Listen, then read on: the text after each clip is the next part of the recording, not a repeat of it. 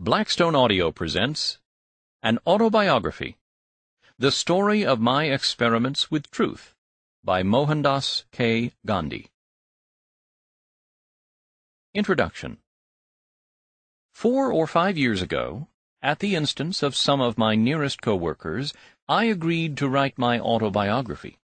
I made the start, but scarcely had I turned over the first sheet when riots broke out in Bombay and the work remained at a standstill. Then followed a series of events which culminated in my imprisonment at Yeravda. Sergeant Jeramdas, who was one of my fellow prisoners there, asked me to put everything else on one side and finish writing the autobiography. I replied that I had already framed a program of study for myself, and that I could not think of doing anything else until this course was complete. I should indeed have finished the autobiography had I gone through my full term of imprisonment at Yeravda, for there was still a year left to complete the task, when I was discharged.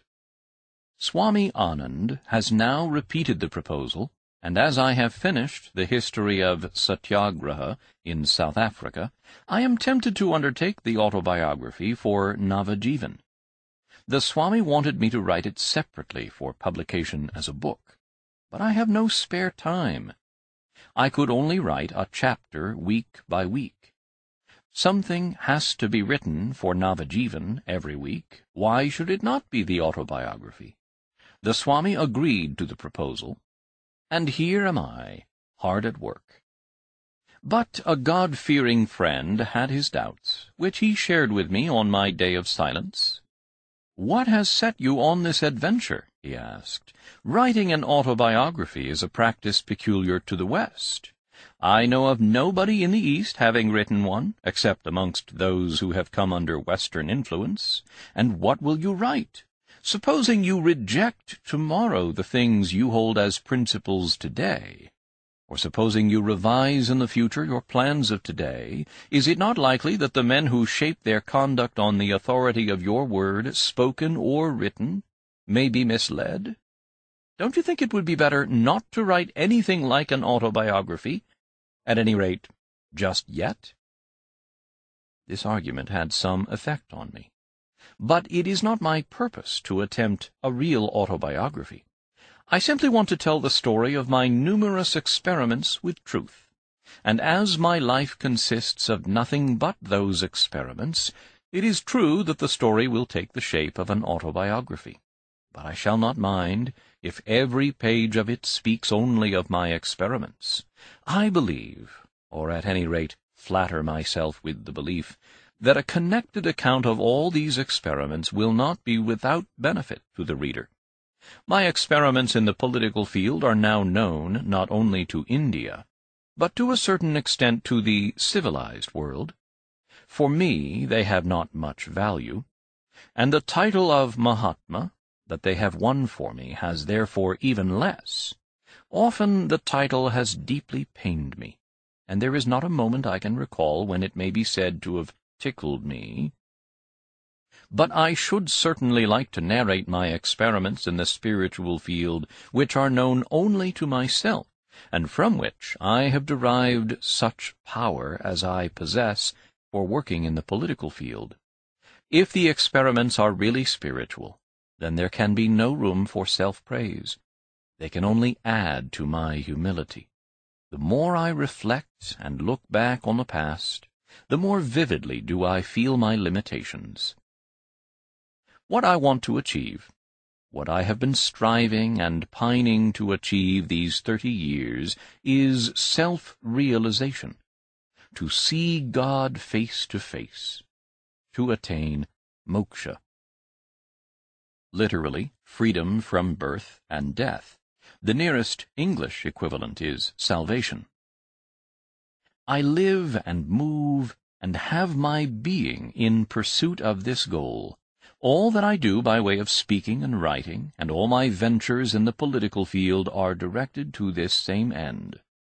But as I have all along believed that what is possible for one is possible for all, my experiments have not been conducted in the closet, but in the open, and I do not think that this fact detracts from their spiritual value.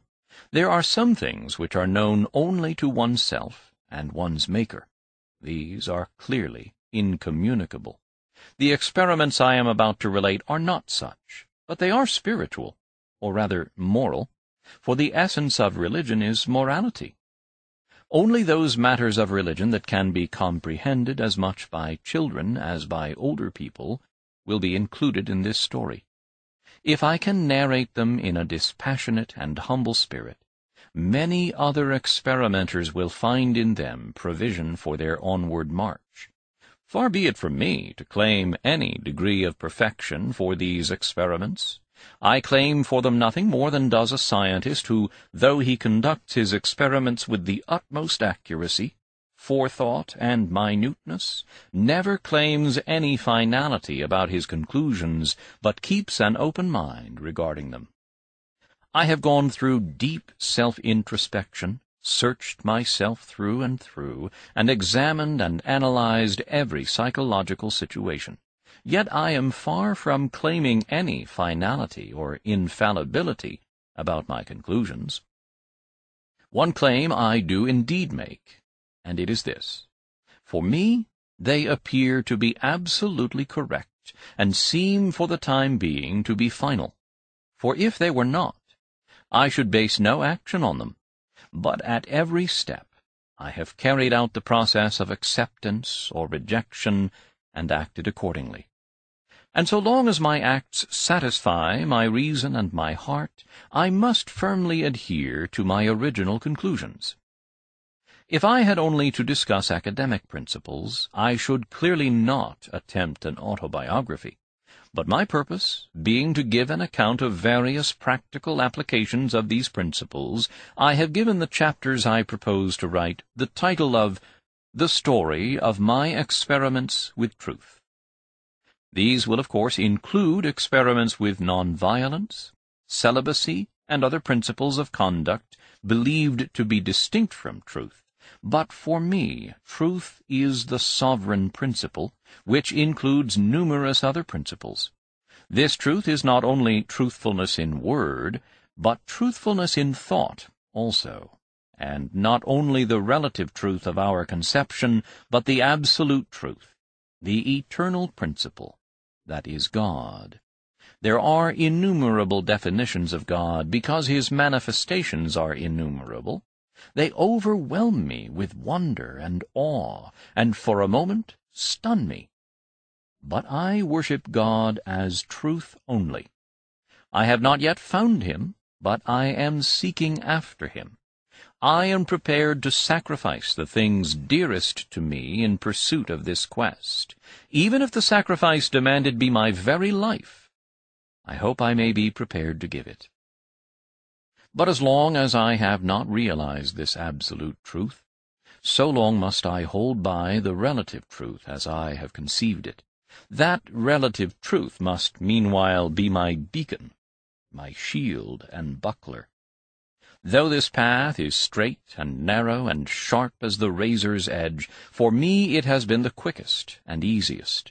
Even my Himalayan blunders have seemed trifling to me because I have kept strictly to this path.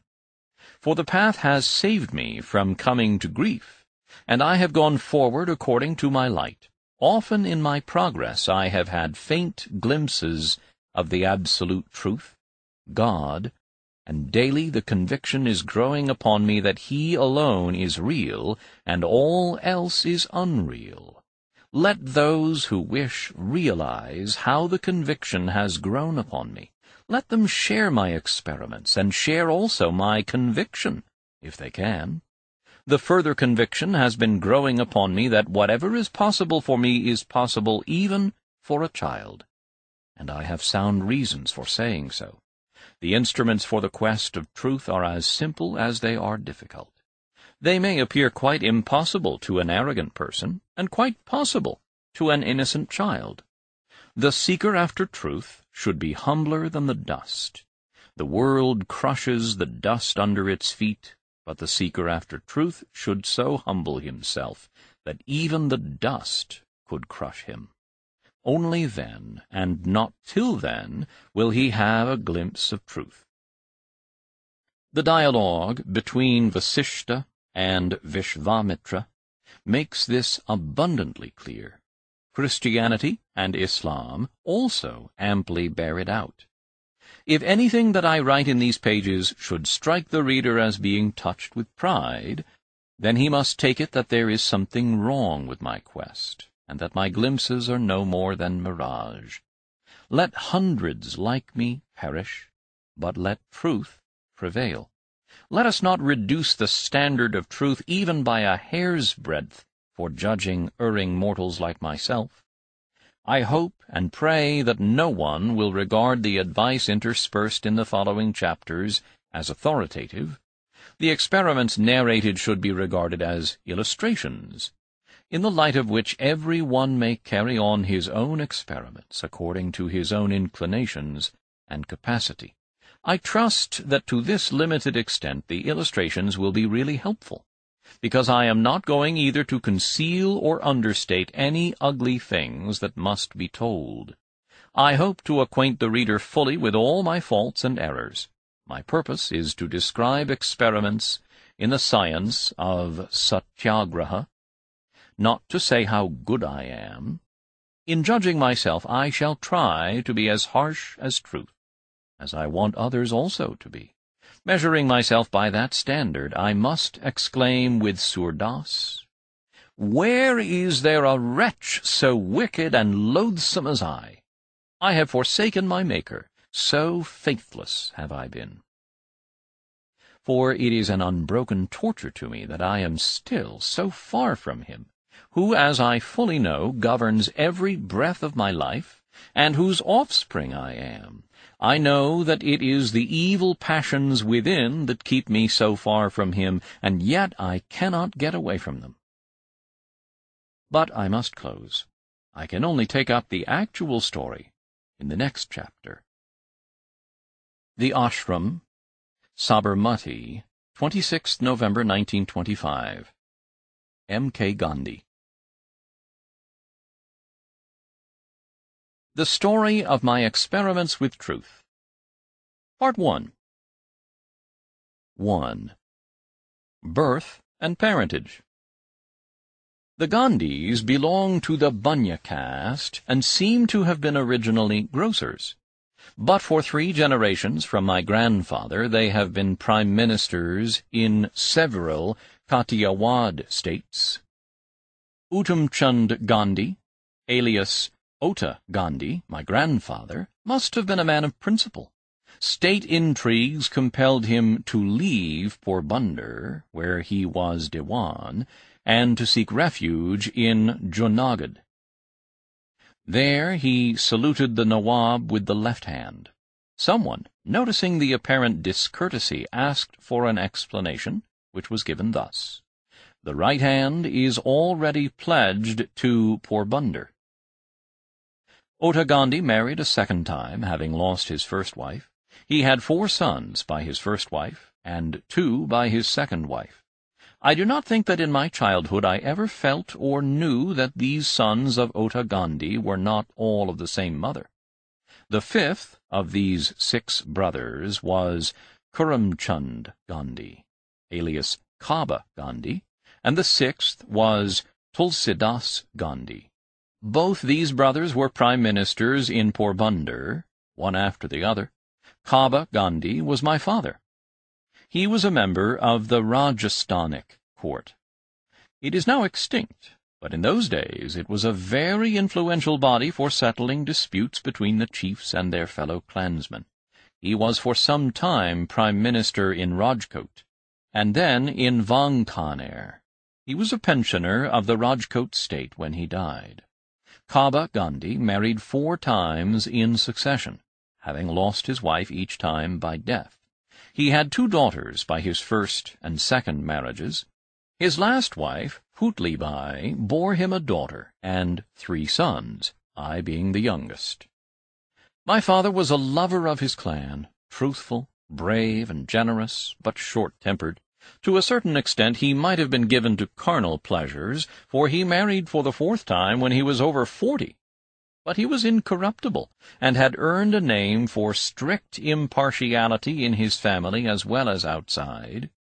His loyalty to the state was well known. An assistant political agent spoke insultingly of the Rajkot Thakur Sahib, his chief, and he stood up to the insult.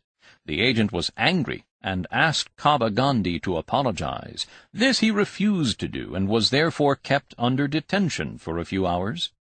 But when the agent saw that Kaba Gandhi was adamant, he ordered him to be released. My father never had any ambition to accumulate riches, and left us very little property. He had no education, save that of experience. At best, he might be said to have read up to the fifth Gujarati standard. Of history and geography he was innocent, but his rich experience of practical affairs stood him in good stead in the solution of the most intricate questions and in managing hundreds of men.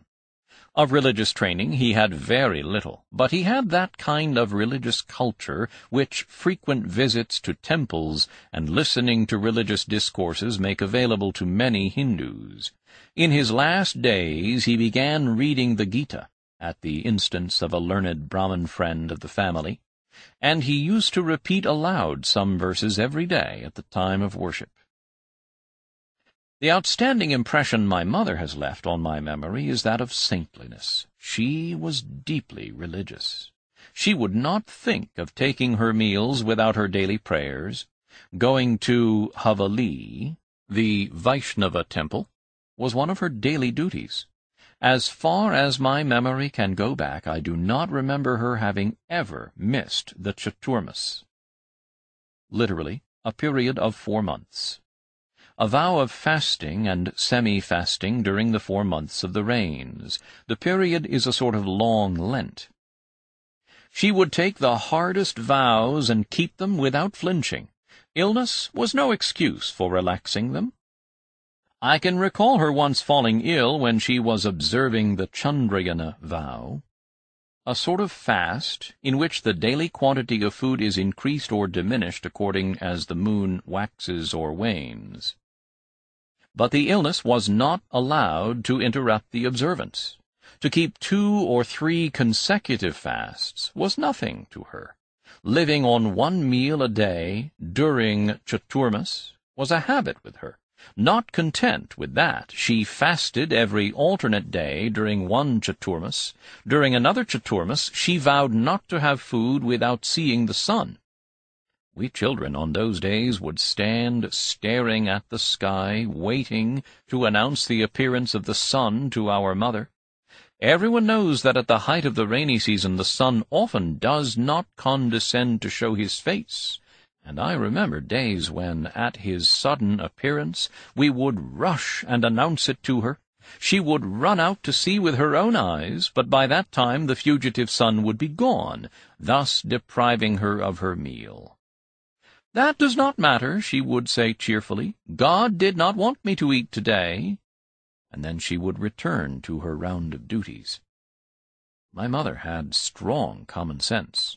She was well informed about all matters of state, and ladies of the court thought highly of her intelligence. Often I would accompany her, exercising the privilege of childhood, and I still remember many lively discussions she had with the widowed mother of the Thakur Sahib, of these parents, I was born at Porbandar, otherwise known as Sudamapuri, on the 2nd October 1869.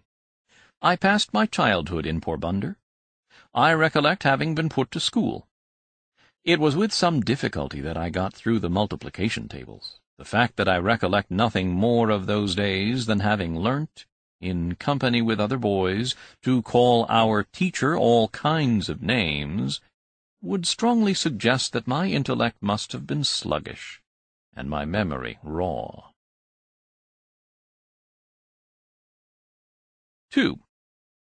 Childhood I must have been about seven when my father left Porbandar for Rajkot to become a member of the Rajasthanic court. There I was put into a primary school, and I can well recollect those days including the names and other particulars of the teachers who taught me. As at Porbandar, so here there is hardly anything to note about my studies. I could only have been a mediocre student. From this school I went to the suburban school, and thence to the high school, having already reached my twelfth year. I do not remember having ever told a lie during this short period, either to my teachers or to my schoolmates. I used to be very shy and avoided all company. My books and my lessons were my sole companions, to be at school at the stroke of the hour, and to run back home as soon as the school closed. That was my daily habit. I literally ran back because I could not bear to talk to anybody. I was even afraid lest anyone should poke fun at me. There is an incident which occurred at the examination during my first year at the high school which is worth recording. Mr. Giles, the educational inspector, had come on a visit of inspection. He had set us five words to write as a spelling exercise. One of the words was kettle. I had misspelt it. The teacher tried to prompt me with the point of his boot, but I would not be prompted. It was beyond me to see that he wanted me to copy the spelling from my neighbor's slate, for I had thought that the teacher was there to supervise us against copying. The result was that all the boys, except myself, were found to have spelt every word correctly. Only I had been stupid. The teacher tried later to bring this stupidity home to me, but without effect. I never could learn the art of copying. Yet the incident did not in the least diminish my respect for my teacher. I was by nature blind to the faults of elders. Later I came to know of many other failings of this teacher, but my regard for him remained the same. For I had learnt to carry out the orders of elders, not to scan their actions. Two other incidents belonging to the same period have always clung to my memory.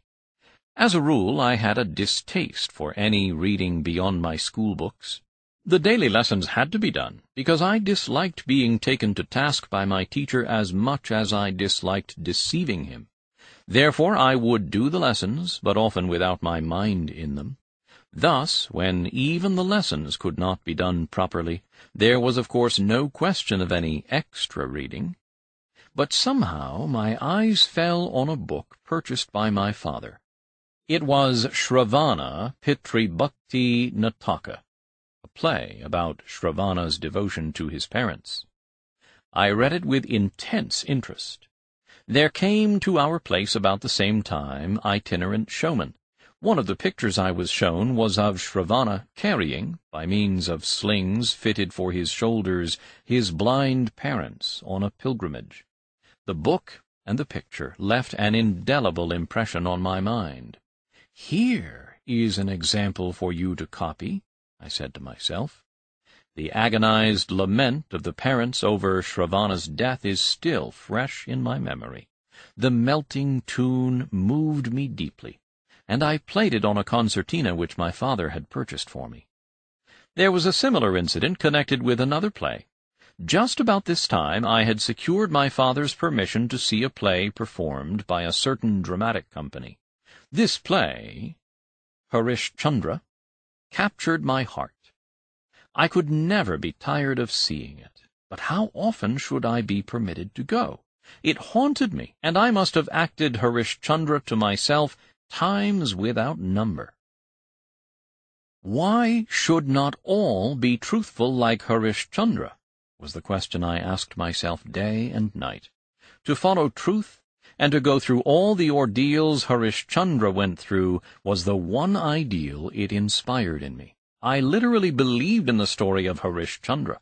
The thought of it all often made me weep. My common sense tells me today that Harishchandra could not have been a historical character. Still, both Harishchandra and Shravana are living realities for me, and I am sure I should be moved as before if I were to read those plays again today. 3. Child Marriage Much as I wish that I had not to write this chapter, I know that I shall have to swallow many such bitter draughts in the course of this narrative, and I cannot do otherwise if I claim to be a worshipper of truth. It is my painful duty to have to record here my marriage at the age of thirteen. As I see the youngsters of the same age about me who are under my care and think of my own marriage, I am inclined to pity myself, and to congratulate them on having escaped my lot. I can see no moral argument in support of such a preposterously early marriage. Let the reader make no mistake. I was married, not betrothed. For in Kathiawad there are two distinct rites, betrothal and marriage. Betrothal is a preliminary promise on the part of the parents of the boy and the girl to join them in marriage, and it is not inviolable. The death of the boy entails no widowhood on the girl. It is an agreement purely between the parents, and the children have no concern with it. Often they are not even informed of it. It appears that I was betrothed thrice, though without my knowledge. I was told that two girls chosen for me had died in turn, and therefore I inferred that I was betrothed three times. I have a faint recollection, however, that the third betrothal took place in my seventh year but I do not recollect having been informed about it. In the present chapter I am talking about my marriage, of which I have the clearest recollection. It will be remembered that we were three brothers. The first was already married. The elders decided to marry my second brother, who was two or three years my senior, a cousin, possibly a year older, and me, all at the same time. In doing so, there was no thought of our welfare, much less our wishes. It was purely a question of their own convenience and economy. Marriage among Hindus is no simple matter. The parents of the bride and the bridegroom often bring themselves to ruin over it.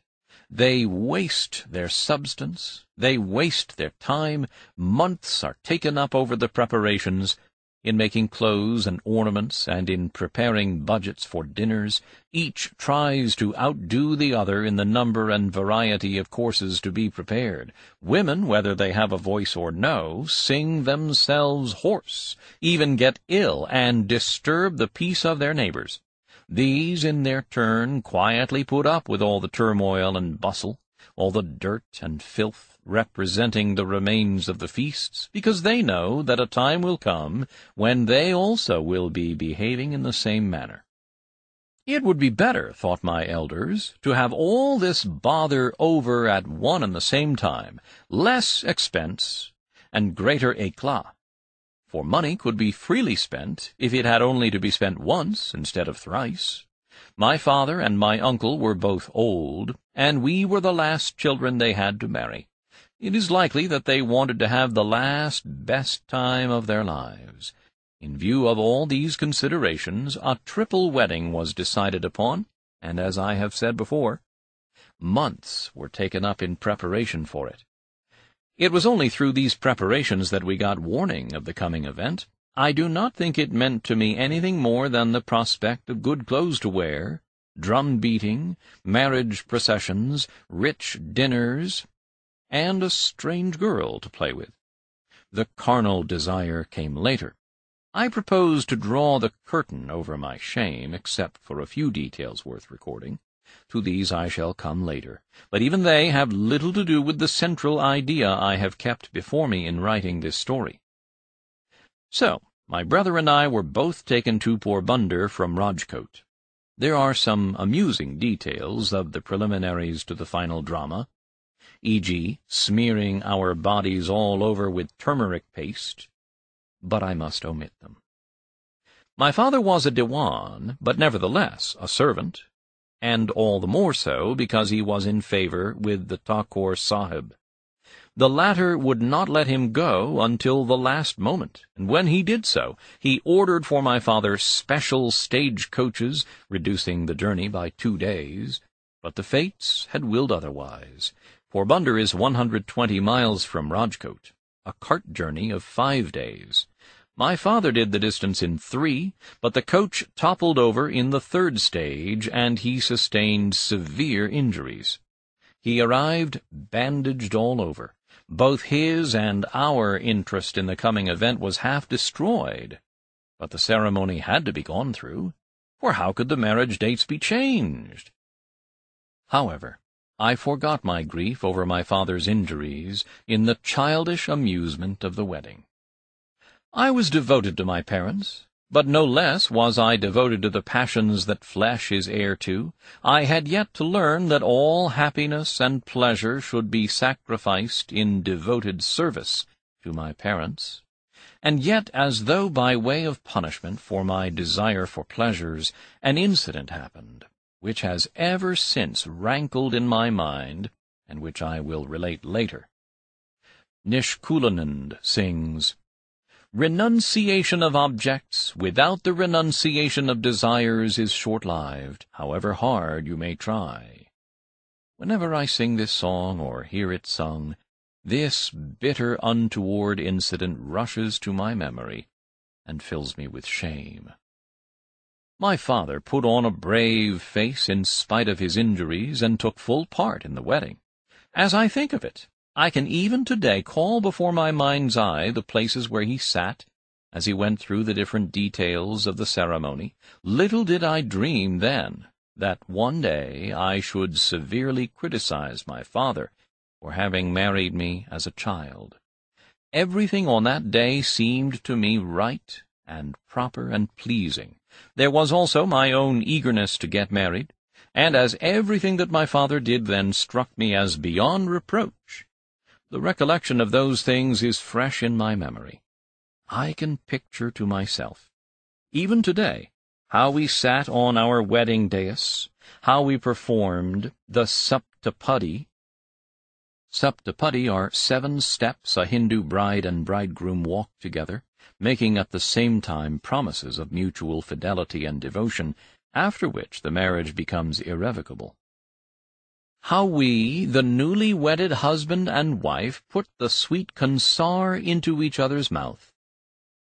Kansar is a preparation of wheat which the pair partake of together after the completion of the ceremony. And how we began to live together. And oh, that first night! Two innocent children all unwittingly hurled themselves into the ocean of life. My brother's wife had thoroughly coached me about my behavior on the first night. I do not know who had coached my wife. I have never asked her about it. Nor am I inclined to do so now. The reader may be sure that we were too nervous to face each other. We were certainly too shy. How was I to talk to her, and what was I to say? The coaching could not carry me far. But no coaching is really necessary in such matters. The impressions of the former birth are potent enough to make all coaching superfluous. We gradually began to know each other, and to speak freely together. We were the same age. But I took no time in assuming the authority of a husband. 4. Playing the husband. About the time of my marriage, little pamphlets costing a pice, or a pie, I now forget how much, used to be issued in which conjugal love, thrift, child marriages, and other such subjects were discussed.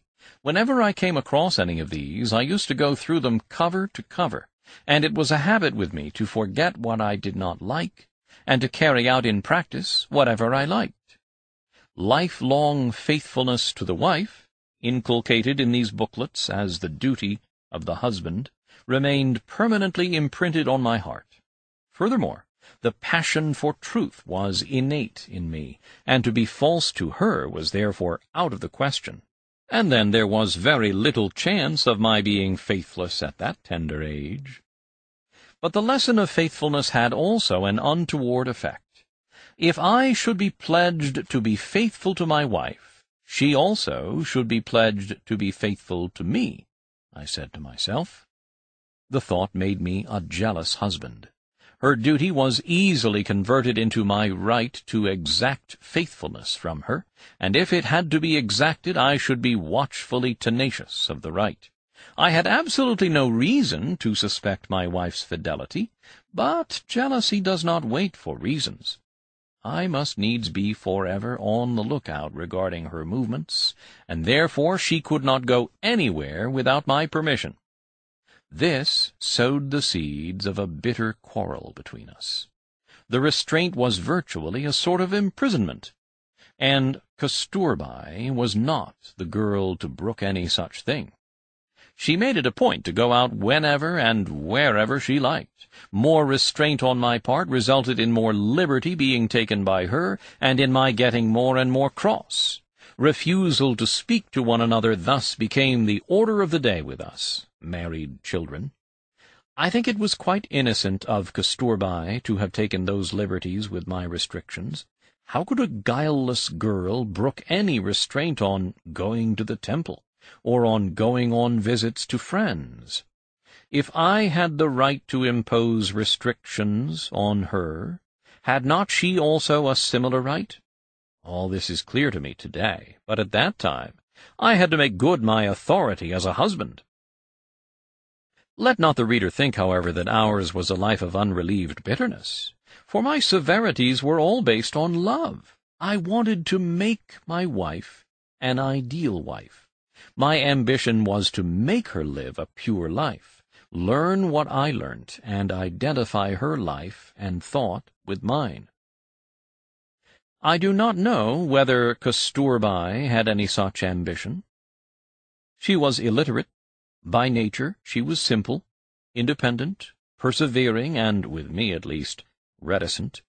She was not impatient of her ignorance, and I do not recollect my studies having ever spurred her to go in for a similar adventure. I fancy, therefore, that my ambition was all one-sided.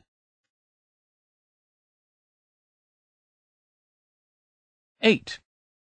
Stealing and Atonement I have still to relate some of my failings during this meat-eating period, and also previous to it, which date from before my marriage, or soon after. A relative and I became fond of smoking. Not that we saw any good in smoking, or were enamored of the smell of a cigarette, we simply imagined a sort of pleasure in emitting clouds of smoke from our mouths. My uncle had the habit, and when we saw him smoking we thought we should copy his example, but we had no money. So we began pilfering stumps of cigarettes thrown away by my uncle. The stumps, however, were not always available, and could not emit much smoke either. So we began to steal coppers from the servants' pocket money in order to purchase Indian cigarettes. But the question was where to keep them.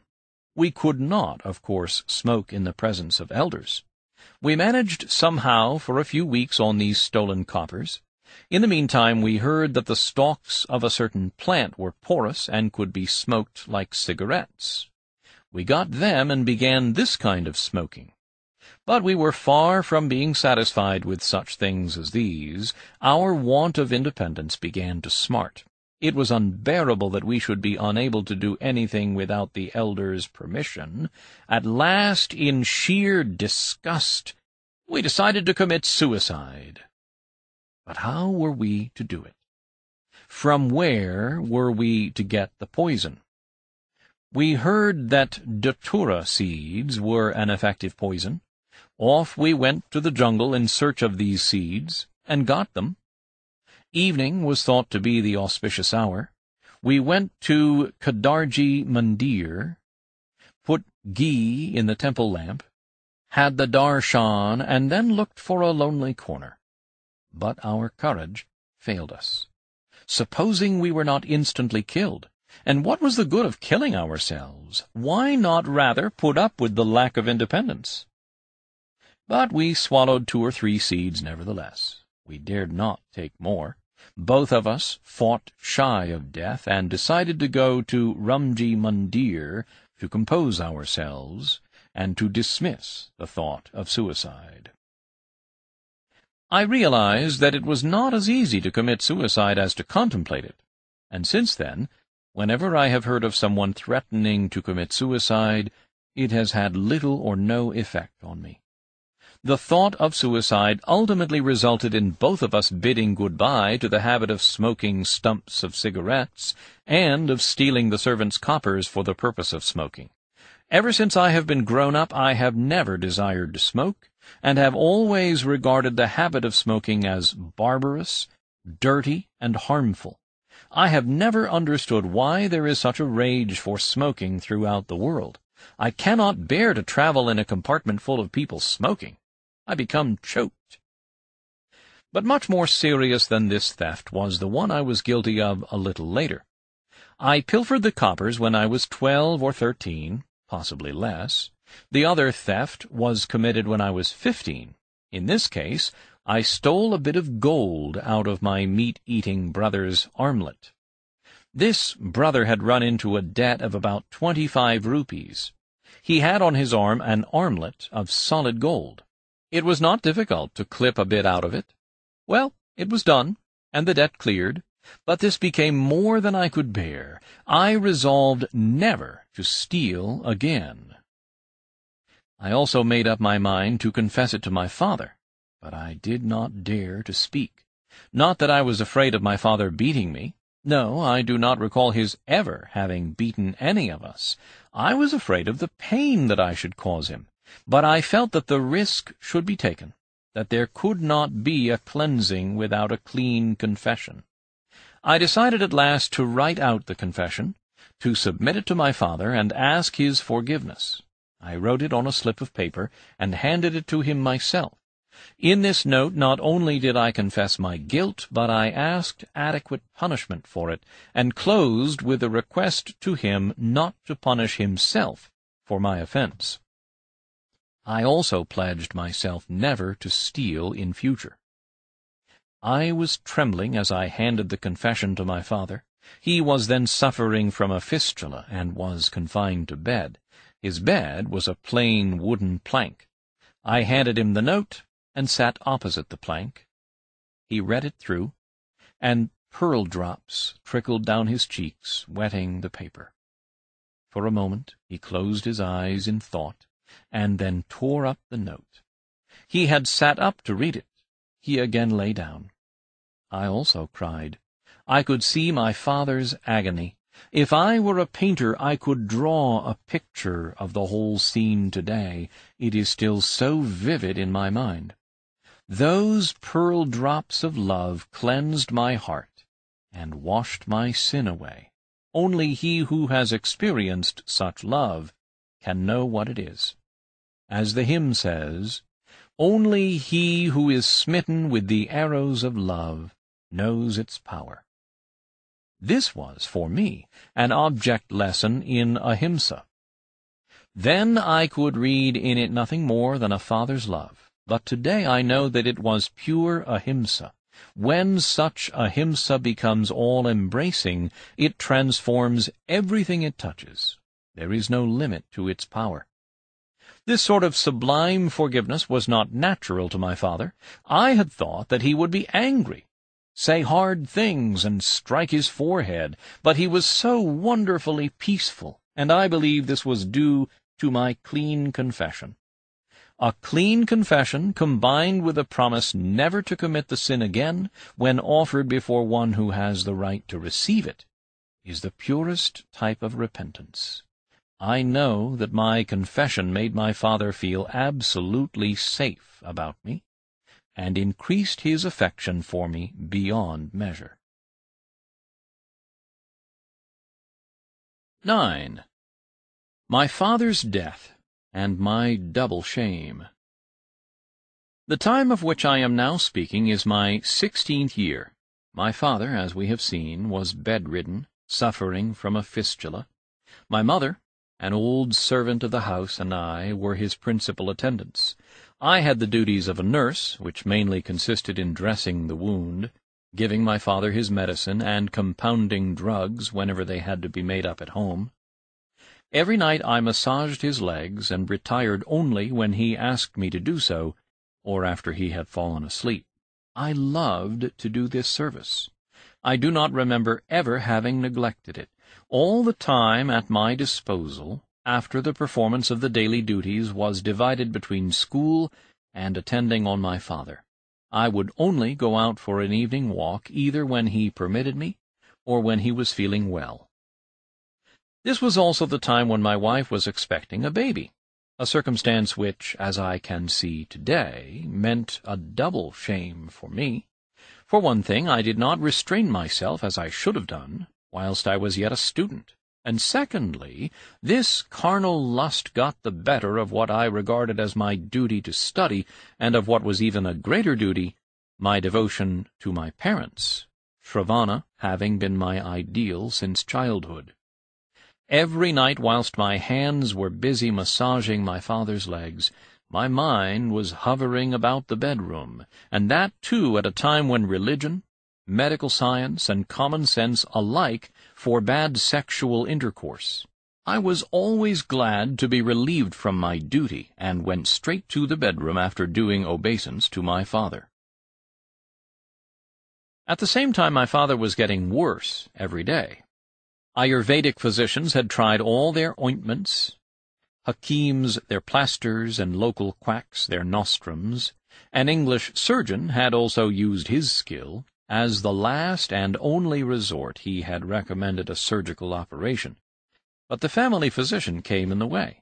He disapproved of an operation being performed at such an advanced age. The physician was competent and well known, and his advice prevailed.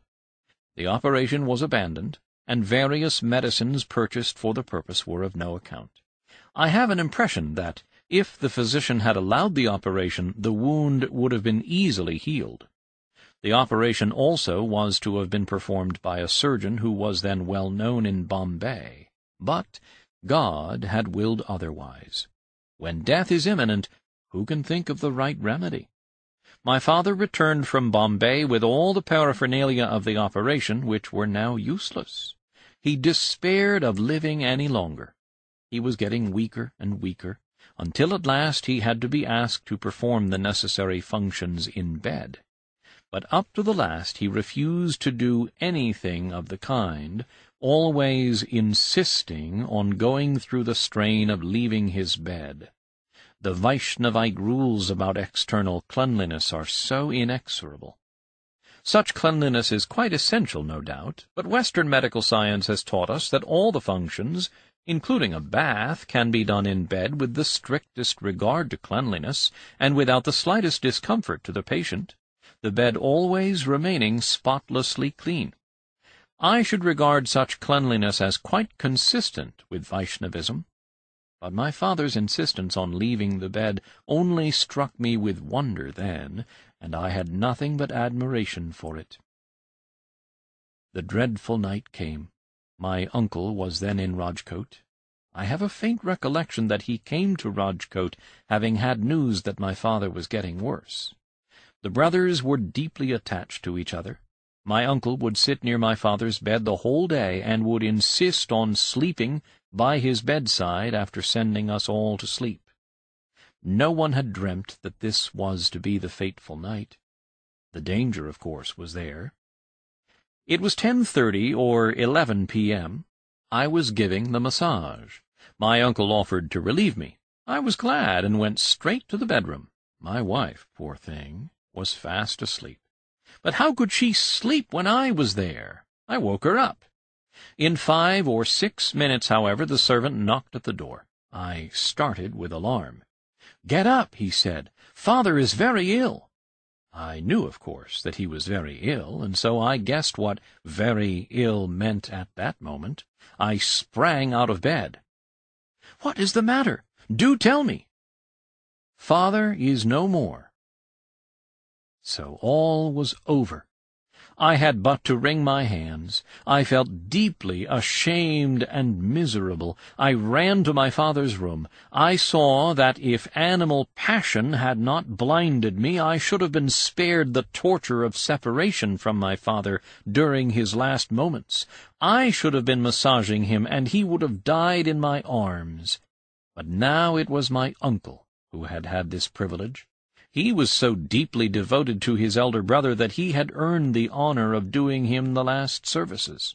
My father had forebodings of the coming event. He had made a sign for pen and paper, and written, Prepare for the last rites. He had then snapped the amulet off his arm, and also his gold necklace of tulasi beads, and flung them aside. A moment after this, he was no more. The shame to which I have referred in a foregoing chapter was this shame of my carnal desire, even at the critical hour of my father's death, which demanded wakeful service. It is a blot I have never been able to efface or forget. And I have always thought that although my devotion to my parents knew no bounds, and I would have given up anything for it, yet it was weighed and found unpardonably wanting, because my mind was at the same moment in the grip of lust. I have therefore always regarded myself as a lustful, though a faithful husband. It took me long to get free from the shackles of lust, and I had to pass through many ordeals before I could overcome it. Before I close this chapter of my double shame, I may mention that the poor mite that was born to my wife scarcely breathed for more than three or four days. Nothing else could be expected. Let all those who are married be warned by my example. 10. Glimpses of Religion From my sixth or seventh year up to my sixteenth I was at school, being taught all sorts of things except religion. I may say that I failed to get from the teachers what they could have given me without any effort on their part, and yet I kept on picking up things here and there from my surroundings. The term religion I am using in its broadest sense, meaning thereby self-realization or knowledge of self. Being born in the Vaishnava faith, I had often to go to the Haveli, but it never appealed to me. I did not like its glitter and pomp. Also, I heard rumors of immorality being practiced there and lost all interest in it. Hence, I could gain nothing from the Haveli. But what I failed to get there, I obtained from my nurse, an old servant of the family, whose affection for me I still recall. I have said before that there was in me a fear of ghosts and spirits. Rambha, for that was her name, suggested as a remedy for this fear the repetition of Ramanama. I had more faith in her than in her remedy, and so at a tender age I began repeating Ramanama, to cure my fear of ghosts and spirits. This was, of course, short-lived, but the good seed sown in childhood was not sown in vain. I think it is due to the seed sown by that good woman Rambha that today Ramanama is an infallible remedy for me. Just about this time, a cousin of mine, who was a devotee of the Ramayana, arranged for my second brother and me to learn Ramraksha, we got it by heart, and made it a rule to recite it every morning after the bath. The practice was kept up as long as we were in Porbandar. As soon as we reached Rajkot it was forgotten, for I had not much belief in it. I recited it partly because of my pride in being able to recite Ram Raksha with correct pronunciation. What, however, left a deep impression on me was the reading of the Ramayana before my father. During part of his illness my father was in Porbandar. There, every evening he used to listen to the Ramayana. The reader was a great devotee of Rama, Ladha Maharaj of Bileshwar. It was said of him that he cured himself of his leprosy, not by any medicine, but by applying to the affected parts bilva leaves which had been cast away after being offered to the image of Mahadeva in Bileshwar temple, and by the regular repetition of Ramanama. His faith, it was said, had made him whole. This may or may not be true.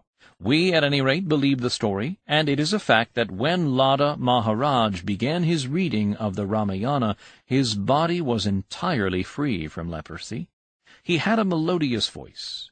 He would sing the dohas, couplets, and chopais, quatrains, and explain them, losing himself in the discourse and carrying his listeners along with him.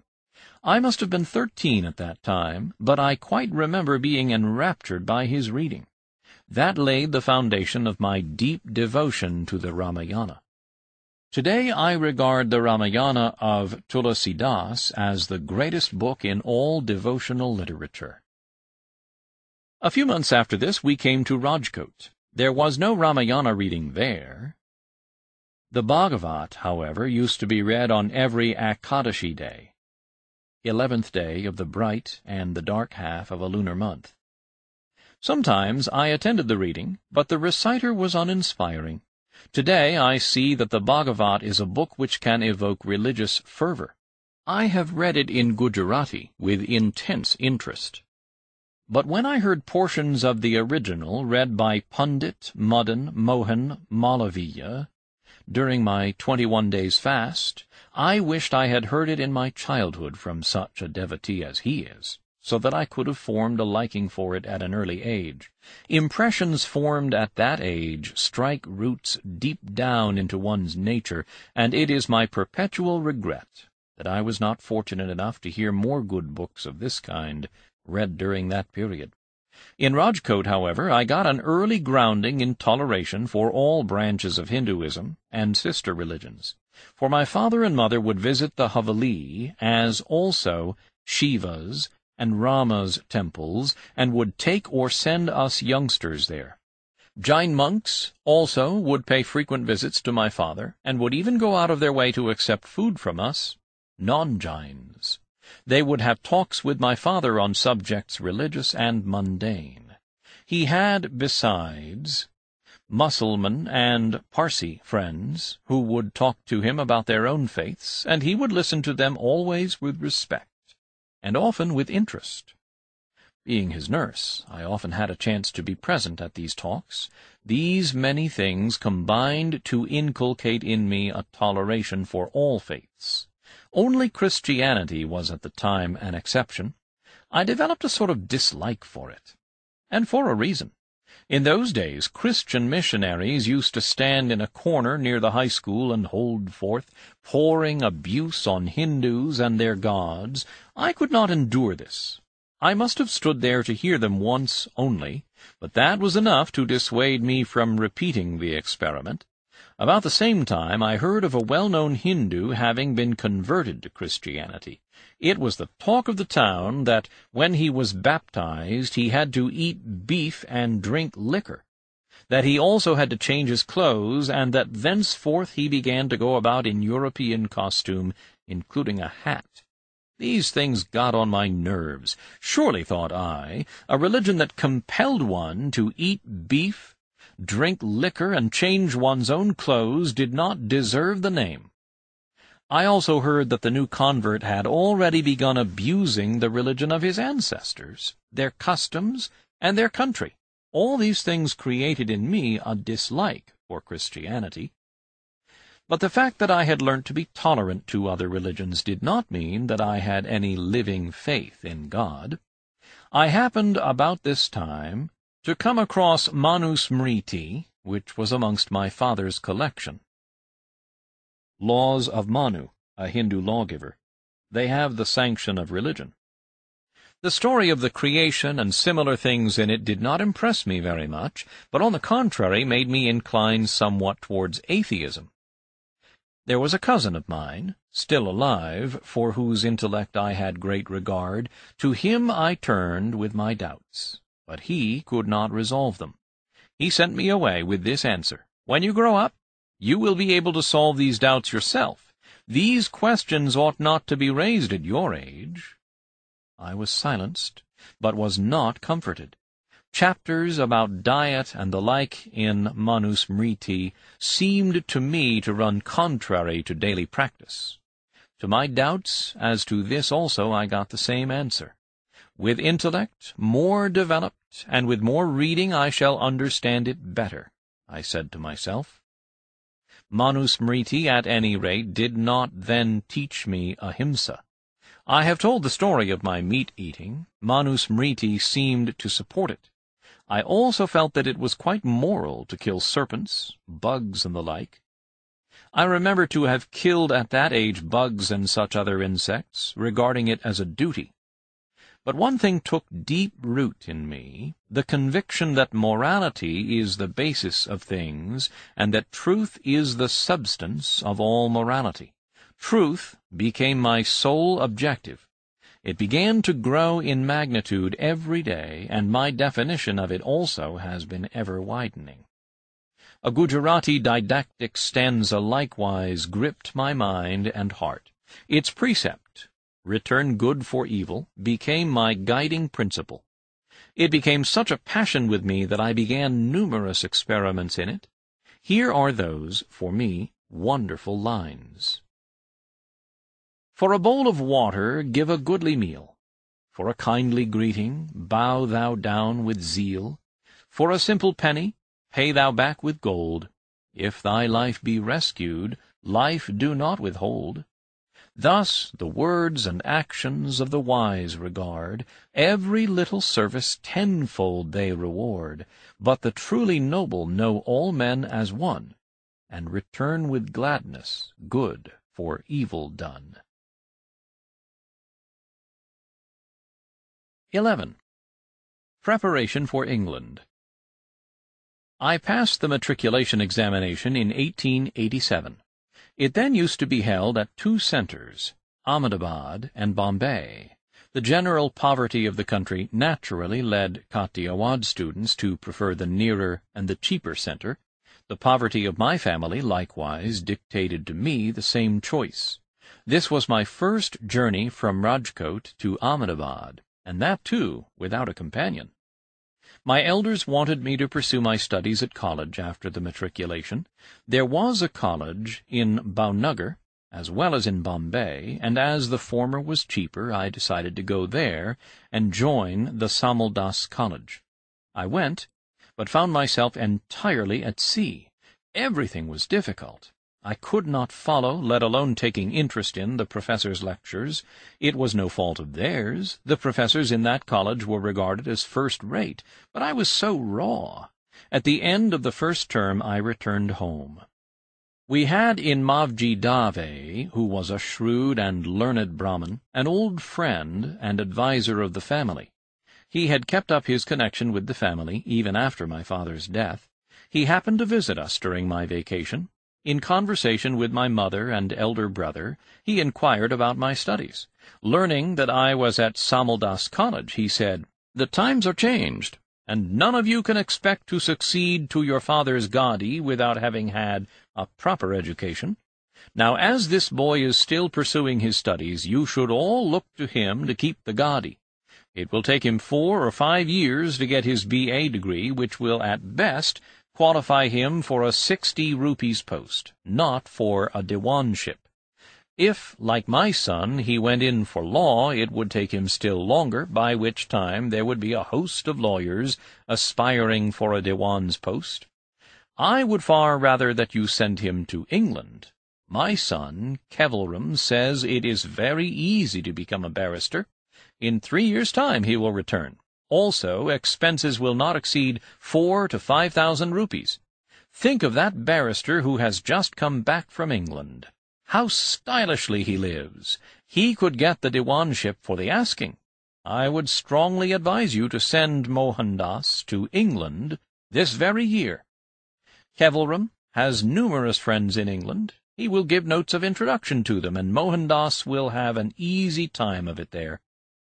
Joshiji, that is how we used to call old Mavji Dave, turned to me with complete assurance and asked, Would you not rather go to England than study here? Nothing could have been more welcome to me.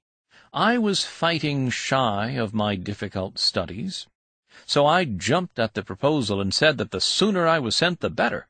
It was no easy business to pass examinations quickly. Could I not be sent to qualify for the medical profession? My brother interrupted me. Father never liked it. He had you in mind when he said that we Vaishnavas should have nothing to do with dissection of dead bodies.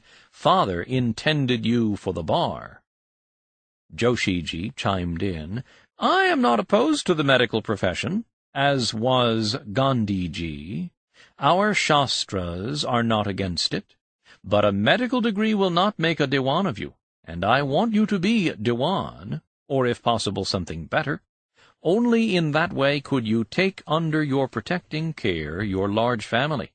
The times are fast changing and getting harder every day. It is the wisest thing, therefore, to become a barrister. Turning to my mother, he said, Now I must leave. Pray ponder over what I have said. When I come here next, I shall expect to hear of preparations for England. Be sure to let me know if I can assist in any way. Joshiji went away, and I began building castles in the air. My elder brother was greatly exercised in his mind. How was he to find the wherewithal to send me? And was it proper to trust a young man like me to go abroad alone? My mother was sorely perplexed. She did not like the idea of parting with me. This is how she tried to put me off. Uncle, she said, is now the eldest member of the family. He should first be consulted. If he consents, we will consider the matter.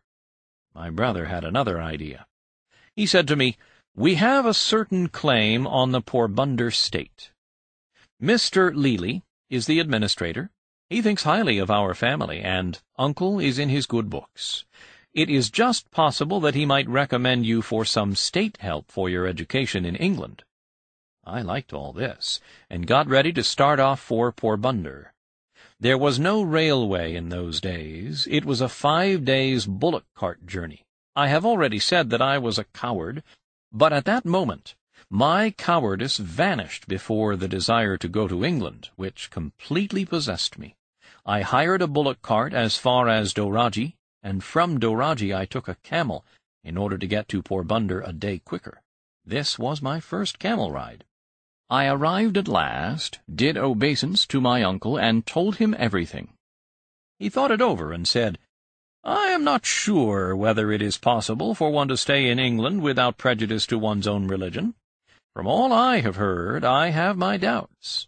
When I meet these big barristers, I see no difference between their life and that of Europeans. They know no scruples regarding food. Cigars are never out of their mouths. They dress as shamelessly as Englishmen. All that would not be in keeping with our family tradition. I am shortly going on a pilgrimage, and have not many years to live. At the threshold of death, how dare I give you permission to go to England, to cross the seas? But I will not stand in your way. It is your mother's permission which really matters. If she permits you, then Godspeed. Tell her I will not interfere. You will go with my blessings.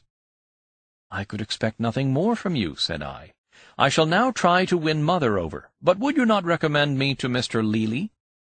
How can I do that? said he. But he is a good man. You ask for an appointment, telling him how you are connected. He will certainly give you one, and may even help you. I cannot say why my uncle did not give me a note of recommendation. I have a faint idea that he hesitated to cooperate directly in my going to England, which was, in his opinion, an irreligious act. I wrote to Mr. Lely, who asked me to see him at his residence. He saw me as he was ascending the staircase, and saying curtly, Pass your B.A. first, and then see me. No help can be given you now. He hurried upstairs. I had made elaborate preparations to meet him, I had carefully learnt up a few sentences, and had bowed low, and saluted him with both hands, but all to no purpose. I thought of my wife's ornaments. I thought of my elder brother, in whom I had the utmost faith. He was generous to a fault, and he loved me as his son. I returned to Rajkot from Porbandar, and reported all that had happened. I consulted Joshiji, who, of course, advised even incurring a debt if necessary. I suggested the disposal of my wife's ornaments, which could fetch about two to three thousand rupees. My brother promised to find the money somehow. My mother, however, was still unwilling. She had begun making minute inquiries. Someone had told her that young men got lost in England. Someone else had said that they took to meat and yet another that they could not live there without liquor. How about all this? she asked me. I said, Will you not trust me? I shall not lie to you. I swear that I shall not touch any of those things. If there were any such danger, would Joshiji let me go? I can trust you, she said, but how can I trust you in a distant land? I am dazed and know not what to do. I will ask Becharji Swami.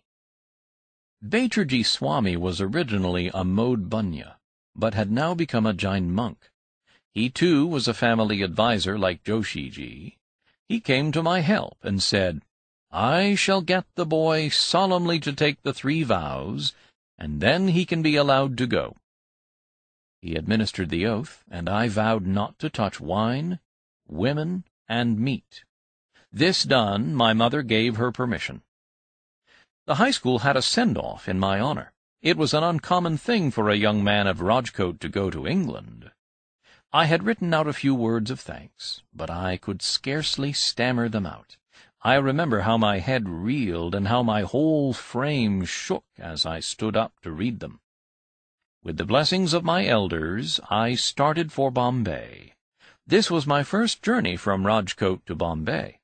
My brother accompanied me. But there is many a slip twixt the cup and the lip. There were difficulties to be faced in Bombay. 12. Outcast with my mother's permission and blessings, I set off exultantly for Bombay, leaving my wife with a baby of a few months. But on arrival there, friends told my brother that the Indian Ocean was rough in June and July, and as this was my first voyage, I should not be allowed to sail until November. Someone also reported that a steamer had just been sunk in a gale. This made my brother uneasy and he refused to take the risk of allowing me to sail immediately. Leaving me with a friend in Bombay, he returned to Rajkot to resume his duty. He put the money for my travelling expenses in the keeping of a brother-in-law, and left word with some friends to give me whatever help I might need. Time hung heavily on my hands in Bombay. I dreamt continually of going to England. Meanwhile, my caste people were agitated over my going abroad. No Modh Bania had been to England up to now, and if I dared to do so, I ought to be brought to book. A general meeting of the caste was called, and I was summoned to appear before it. I went. How I suddenly managed to muster up courage I do not know. Nothing daunted, and without the slightest hesitation, I came before the meeting. The Sheth, the headman of the community, who was distantly related to me and had been on very good terms with my father, thus accosted me. In the opinion of the caste, your proposal to go to England is not proper. Our religion forbids voyages abroad. We have also heard that it is not possible to live there without compromising our religion. One is obliged to eat and drink with Europeans. To which I replied, I do not think it is at all against our religion to go to England. I intend going there for further studies, and I have already solemnly promised to my mother to abstain from three things you fear most. I am sure the vow will keep me safe. But we tell you, rejoined the Sheth, that it is not possible to keep our religion there. You know my relations with your father, and you ought to listen to my advice.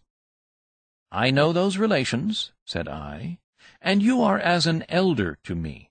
But I am helpless in this matter. I cannot alter my resolve to go to England. My father's friend and adviser, who is a learned Brahmin, sees no objection to my going to England, and my mother and brother have also given me their permission. But will you disregard the orders of the caste? I am really helpless. I think the caste should not interfere in the matter. This incensed the sheikh. He swore at me. I sat unmoved. So the Sheth pronounced his order. This boy shall be treated as an outcast from today. Whoever helps him or goes to see him off at the dock shall be punishable with a fine of one rupee four annas. The order had no effect on me, and I took my leave of the Sheth, but I wondered how my brother would take it. Fortunately, he remained firm and wrote to assure me that I had his permission to go, the Sheik's order notwithstanding. The incident, however, made me more anxious than ever to sail. What would happen if they succeeded in bringing pressure to bear on my brother? Supposing something unforeseen happened. As I was thus worrying over my predicament, I heard that a Junagadh vakil was going to England, or being called to the bar, by a boat sailing on the 4th of September. I met the friends to whose care my brother had commended me. They also agreed that I should not let go the opportunity of going in such company. There was no time to be lost. I wired to my brother for permission, which he granted. I asked my brother-in-law to give me the money, but he referred to the order of the Sheik and said that he could not afford to lose caste. I then sought a friend of the family and requested him to accommodate me to the extent of my passage and sundries, and to recover the loan from my brother. The friend was not only good enough to accede to my request, but he cheered me up as well. I was so thankful. With part of the money I at once purchased the passage. Then I had to equip myself for the voyage. There was another friend who had experience in the matter. He got clothes and other things ready. Some of the clothes I liked, and some I did not like at all. The necktie, which I delighted